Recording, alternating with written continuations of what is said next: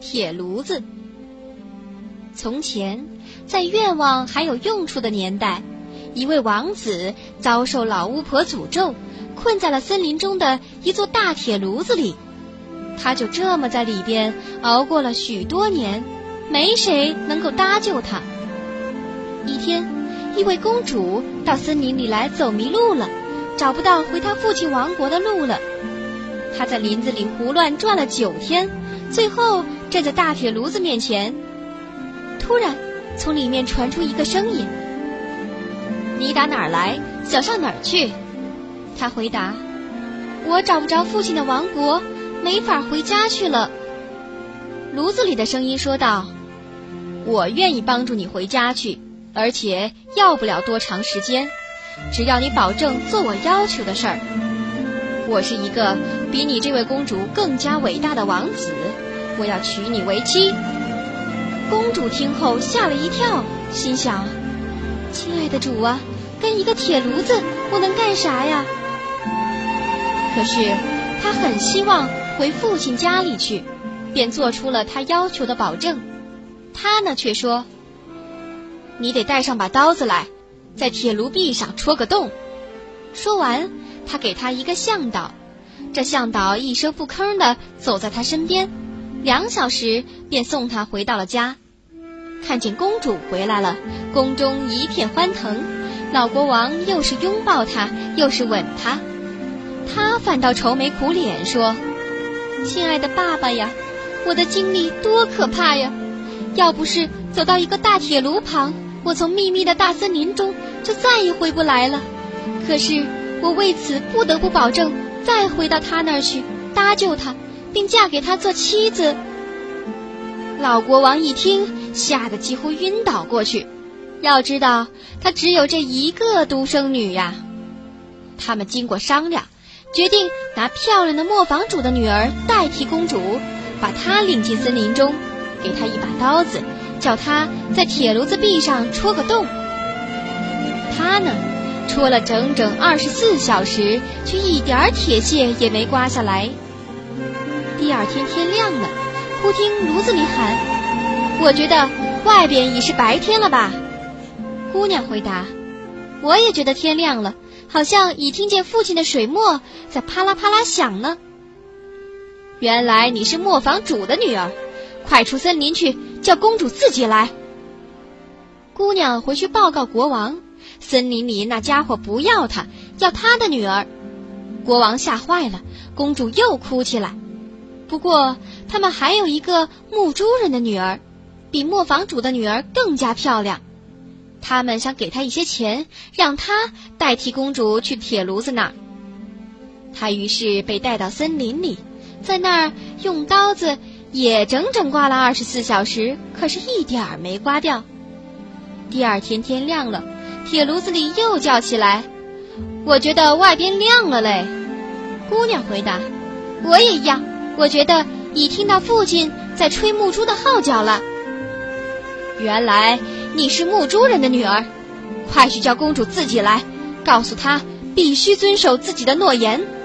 她不来，整个王国将倒塌掉，一切建筑会变为平地。公主听了这个情况，开始哭起来。可他毫无别的办法，只有兑现自己的诺言。他告别父亲，带上刀子，到森林里的大铁炉那儿去。他一走到，就动手刮。铁屑开始往下掉，过了两个小时，炉壁上已经刮出一个小小的洞。他凑着小洞往里瞧，看见一个异常英俊的小伙子，啊，浑身上下珠光宝气，一下子就喜欢的不得了。他更带劲儿的刮呀刮呀，终于把洞扩大到王子能钻出来了。王子一出来，便对他说。你是我的，我是你的，你是我的未婚妻，从铁炉里搭救了我。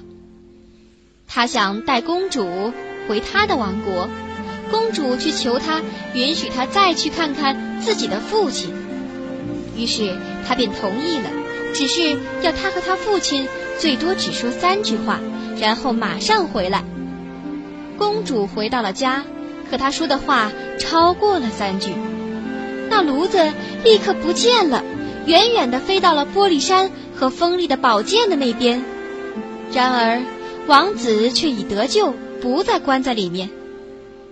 随后，公主与自己父亲告了别，带上一些钱，钱不多，重新走进大森林中找铁炉子，可已经找不到了。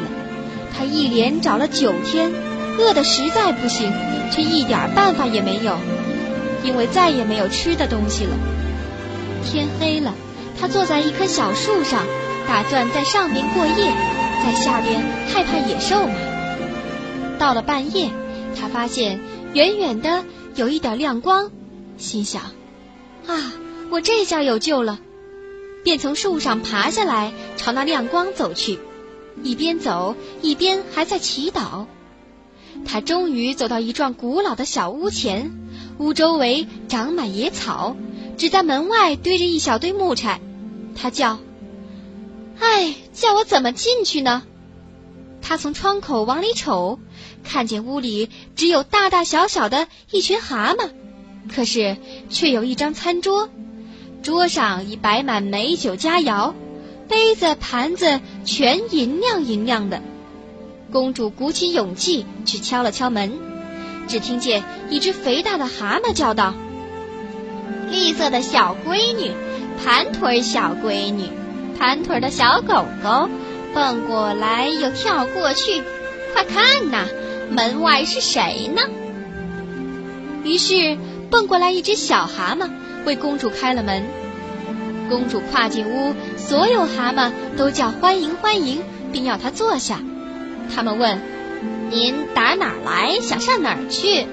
她于是讲了自己的全部遭遇，说她违反了说话不得超过三句的戒规，铁炉子和王子一起不见了。现在她决定去寻找他。哪怕翻山越岭，走遍天涯，也一定要把他找着才罢休。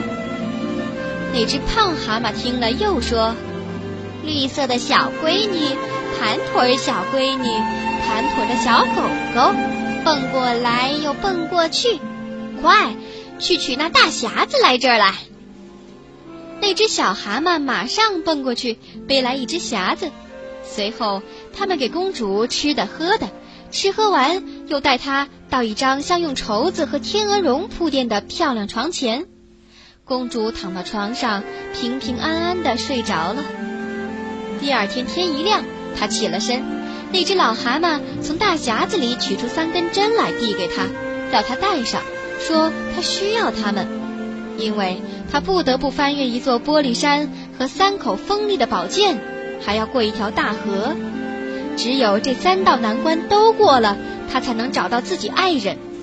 说完，老蛤蟆给了他三样宝物，要他好好保管，那就是三根针、一个犁滑的轮子、三个胡桃。带着这些东西，公主又上了路。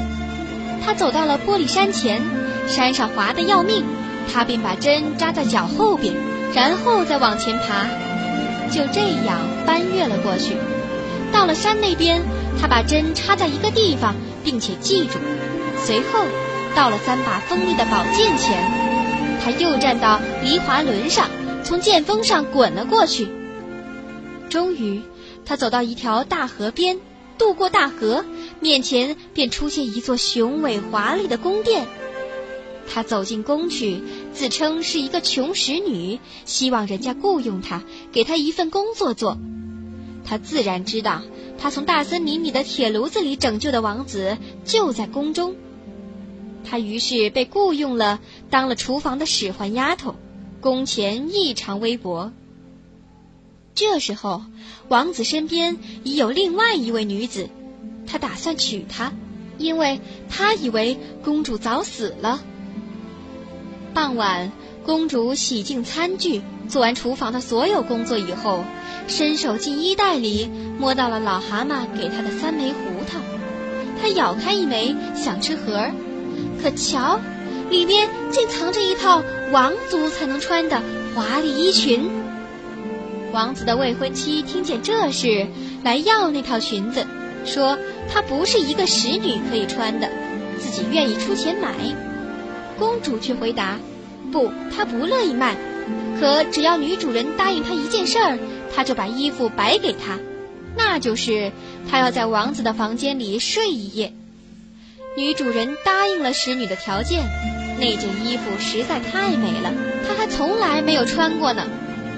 现在天晚了，她便对自己的未婚夫说：“那个傻丫头想在你房里睡一夜，只要你同意，我也不反对。”王子回答。可是未婚妻给他喝了一杯酒，在酒里他先掺进了安眠药水儿，这样公主和他走进卧室，他马上就睡得觉也叫不醒。公主哭了一通宵，大声诉说道：“我把你从原始森林和大铁炉子中救了出来，我为找你翻越了一座玻璃山和三把锋利的宝剑，渡过了一条大河，最后终于找到你。可你却什么也不想听我说啊！”王子的侍从们坐在卧室门前，听见他一整夜这么哭诉，第二天早上便报告了自己的王子。当天晚上，公主洗刷好餐具以后，又咬开第二只胡桃，里面藏着的是一套更加漂亮的多的裙子。王子的未婚妻这一件也想买，可是使女不稀罕钱，而要求在王子的卧室里再睡一夜。未婚妻又给王子喝了安眠药，他因此睡得什么也听不见。公主只能整夜的哭诉：“我从原始森林。”和大铁炉子中搭救了你，为找你，我翻越了一座玻璃山和三把锋利的宝剑，渡过了一条大河，最后终于找到你。可你现在什么也不想听我说啊！侍从们坐在门外，听见他整夜哭诉，早上向主人做了报告。第三天傍晚，公主洗刷完餐具，咬开第三枚胡桃。里边藏着的衣服更加美丽，更加辉煌，像纯金制成的一样。王子的未婚妻见了又想要，姑娘给了他，条件是允许他在王子房间里再睡一夜。这次王子有了防备，没喝安眠药水儿。到时候公主一开始哭诉：“我的心肝宝贝儿哟，我从可怕的原始森林和铁炉子里。”搭救了你，王子立刻跳起来说：“你是我真正的未婚妻，你是我的，我是你的。”当夜，他就带她坐上一辆马车。那假未婚妻呢？他们却拿走了他的衣服，叫他起不来床。他们来到大河边，乘渡船过去，到了三把锋利的宝剑面前，坐在梨花轮上溜过去了，又把那三根针插在玻璃山上。这样，他俩终于找着那间古老的小屋。可他们一踏进去，小屋变成了一座宏大的宫殿，蛤蟆们也全都解除了魔法，既是些公主和王子，一个个高兴极了。接着举行了婚礼，他俩便留在这座比新娘的父亲的宫殿大得多的王宫中。可老国王抱怨一个人太孤单了。